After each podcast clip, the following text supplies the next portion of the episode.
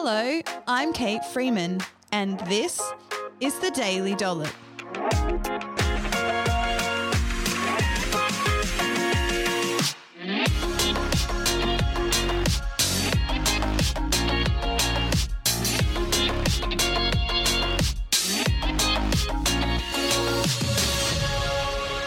On this episode of the Daily Dollop, I'm chatting through my six key priorities for my winter nutrition.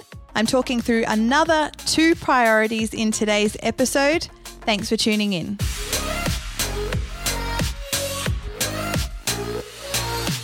Welcome back to the Daily Dollop podcast, everyone. It's Kate here, your local friendly registered nutritionist. I'm the founder of an online program that teaches healthy eating habits called the Healthy Eating Hub and a nutrition and dietetics clinic down in the beautiful city of Canberra called the Healthy Eating Clinic. And I just want to say thanks for tuning in to the show. As I mentioned in yesterday's podcast, we are coming up to the halfway mark of podcasting every day for a year, and it has been a mission and a half and tested me like nothing else, but nothing like a big goal, right? To, you know, just keep you humble. Speaking about big goals, I talked about breaking these goals down into small, achievable habits. Well, the Daily Dollop podcast has been broken down into small, achievable steps, and this is how I get it done every week, albeit sometimes a little bit late. Sorry, Dave, who's my producer. He tolerates a lot from me. Thanks, Dave. Dave does a great job. Casco Media is my producer. Um, hit them up on social, give them some love. They've got some awesome podcasts. But I just want to ask for your help, right? The Daily Dollop podcast does have a purpose and my my mission is to change the conversation around food and nutrition and share the message that nutrition doesn't need to be stressful that building habits is the best way to eat well long term and that you are a worthy and precious person, regardless of what you eat. So, can you help me get this podcast to number one on the health and fitness charts? I really, really need your help. I want to spread the podcast out. I want thousands of listeners every day. And all we would need to make that happen is for you guys who tune in every day, my lovely, loyal listeners, is to share the podcast with three or four friends. Tell them why you like it chuck a post up on social. Make sure you tag me in it so I can say a huge big thank you to you. But let's get the podcast out there. Help me get the show to number one. I've been thinking of maybe popping a little competition together towards the end of this week. So stay tuned for that. But I would absolutely love you guys to help me get there. Let's do it together. Also, leaving a review um, and a, a rating, like generally honest rating. If you don't like it, that's fine leave me one star. But if you love it, give me five stars, leave me a review. That also helps spread the podcast out there. That would be amazing. Thank you so much. So let's get stuck into the next two priorities for winter nutrition. I talked about maximizing my nutrient density, so just adding minimally processed foods in to my diet and that's literally my goal is to just get the variety back into my diet and also talking about small achievable habits and and just this concept around either you know just picking one thing that um, has the biggest flow-on effect on focusing on that or having a couple of small achievable things that you can repeat daily and and making them so easy that you can do them on your worst day. So my third priority for winter is to plan comfort food into my week. Now because it's cold, I'm literally I'm wanting more warming, comforty food. I was saying how I craved meat pies the other night. I'm wanting things like curries, soups. Um, oh, I'm just totally digging crusty bread with butter on it. And then with a meal, there's this beautiful braised beef re- recipe. Just Google it. It's by Curtis Stone, the Coles guy. You know the guy on Coles? Yeah, Seriously, Google this recipe. It is delicious. I've made that a few times already this winter and it's really, you know, it's only June. It's so, so yummy. So I'm really wanting these comforting foods. And so the thing is, sometimes we can be really all or nothing with our nutrition. Um, but comfort food is food that's familiar, warm, satisfying, and tasty. And it doesn't actually need to be unhealthy. And if you can ditch the all or nothing thinking, you can actually create yourself a super nutritious, satisfying meal that also is exactly what you felt like um, and tick all of those boxes if you can get your headspace in the right frame of mind. And that is simply learning to add nutrient dense foods into your favorite comfort meals. So, one of the things that I super love are, is hot chips dipped in aioli. It's literally hands down my favorite food. It's so yummy. Like being in a cafe, you know, do you know what's interesting actually is all the different sort of styles of aioli. Some aioli is super garlicky and I can taste it for the rest of the day. Some aioli is really salty. Some aioli is just on point. That we've got chili aiolis and like Mexican style aiolis. Anyway, I feel like I'm be- becoming an aioli connoisseur. But we could be all or nothing with this whole idea of like maybe we pick up some hot chips and chicken and then that's all we eat, right? Now, I did an experiment once where a KFC box got brought home for dinner and I filled a, a plate full of chicken um, and chips. And so, you know, like there's wicked wings and I don't know, what are they called? The crispy strips and blah, blah, blah, chicken. It's weird actually. We eat like chicken in five different ways.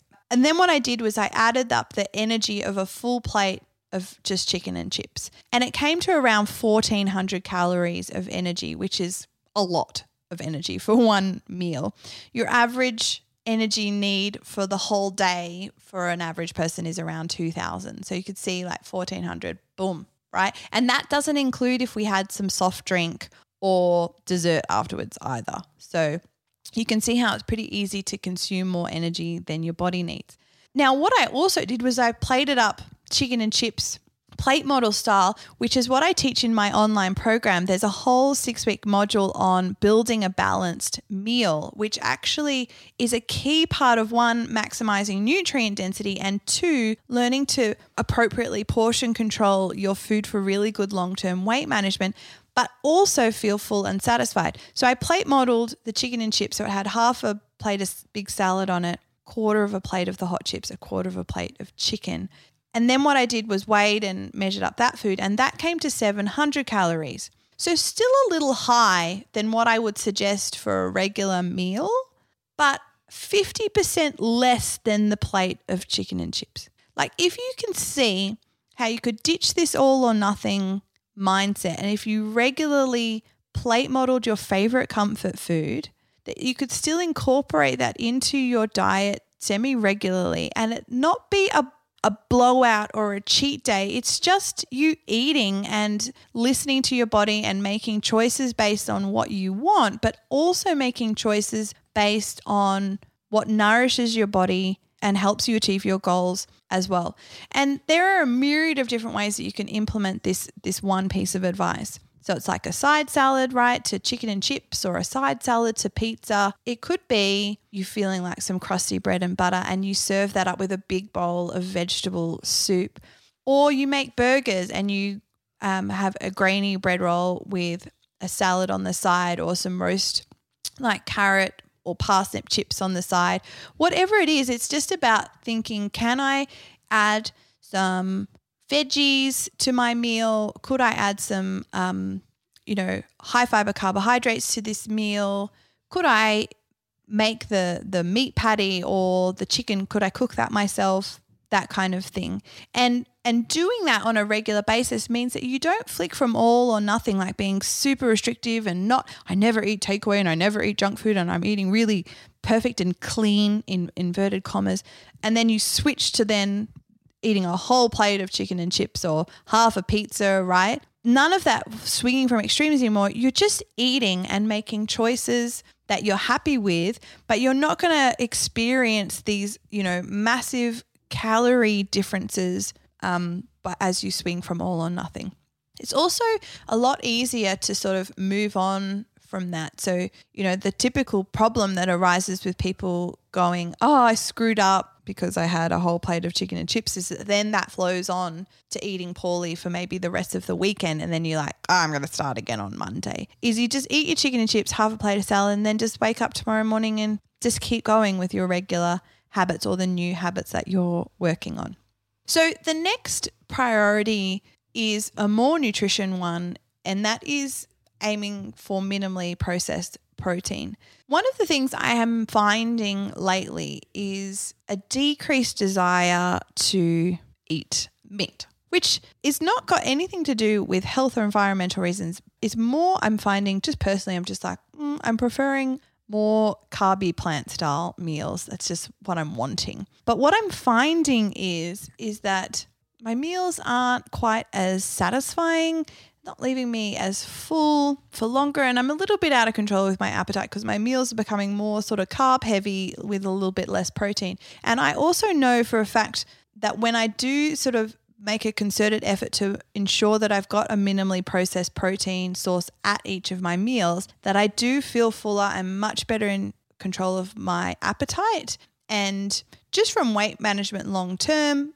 that's a habit that I want to refocus on for myself as well. And so things like, you know, adding eggs to my toast for breakfast or having a really decent handful of chicken breast either in my wrap or in a vegetable soup, you know, making a concerted effort for a serve of fish or chicken at my dinners. And then if I do want to go meat free, I just ensure that my carbohydrate portion is still the similar portion to what I'd eat if I did have a big protein source in there. I put in lots of veggies and I might have something like Usually it's a cheese base or an egg based thing, so something like halloumi or feta, just to add a bit of protein into that meal, but keep it vegetarian.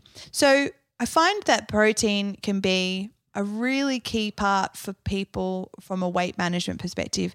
When I've been working with people over the years to help them lose weight, often them focusing on getting that really good quality, like minimally processed protein rich food at each of their meals and just focusing on that as a habit and not really worrying too much about what else they're eating naturally helps them eat less overall just purely from the, the appetite management perspective. And particularly if you're really active and you're doing a lot of sport or a lot of exercise, endurance running, HIIT training, dance, absolutely getting sufficient good quality protein across your meals is a great way to ensure that you maintain um, good muscle mass, helps your body build muscle, repair, etc. So that's it for today's episode. I would again love if you jumped online, gave this podcast a review, shared it with your friends. Let's get the Daily Dollop to number one on the health and fitness charts. Otherwise, I hope you're enjoying this current series of my six winter nutrition priorities. Join me tomorrow for the final download of my last two priorities. Otherwise, have a great day, team. After years of being bombarded with diet culture, I so understand that the world of healthy eating is super, super hard. My healthy eating program helps people who are struggling with their eating habits to lose weight, feel good about themselves, and eat well for the rest of their life. I do this by teaching one nutrition principle at a time and showing you how to establish this knowledge as a habit in your everyday life. This is unlike any other program on the market today that simply gives you a meal plan, a list of good and bad foods, or expects you to change everything all at once. Life's too short to live with food stress. To become a habit builder and not a crash dieter, join my program today at healthyeatinghub.com.au. Thank you so much for checking out the Daily Dollop. Don't forget to rate, review, and subscribe so that we can spread the podcast far and wide and so you don't miss an episode.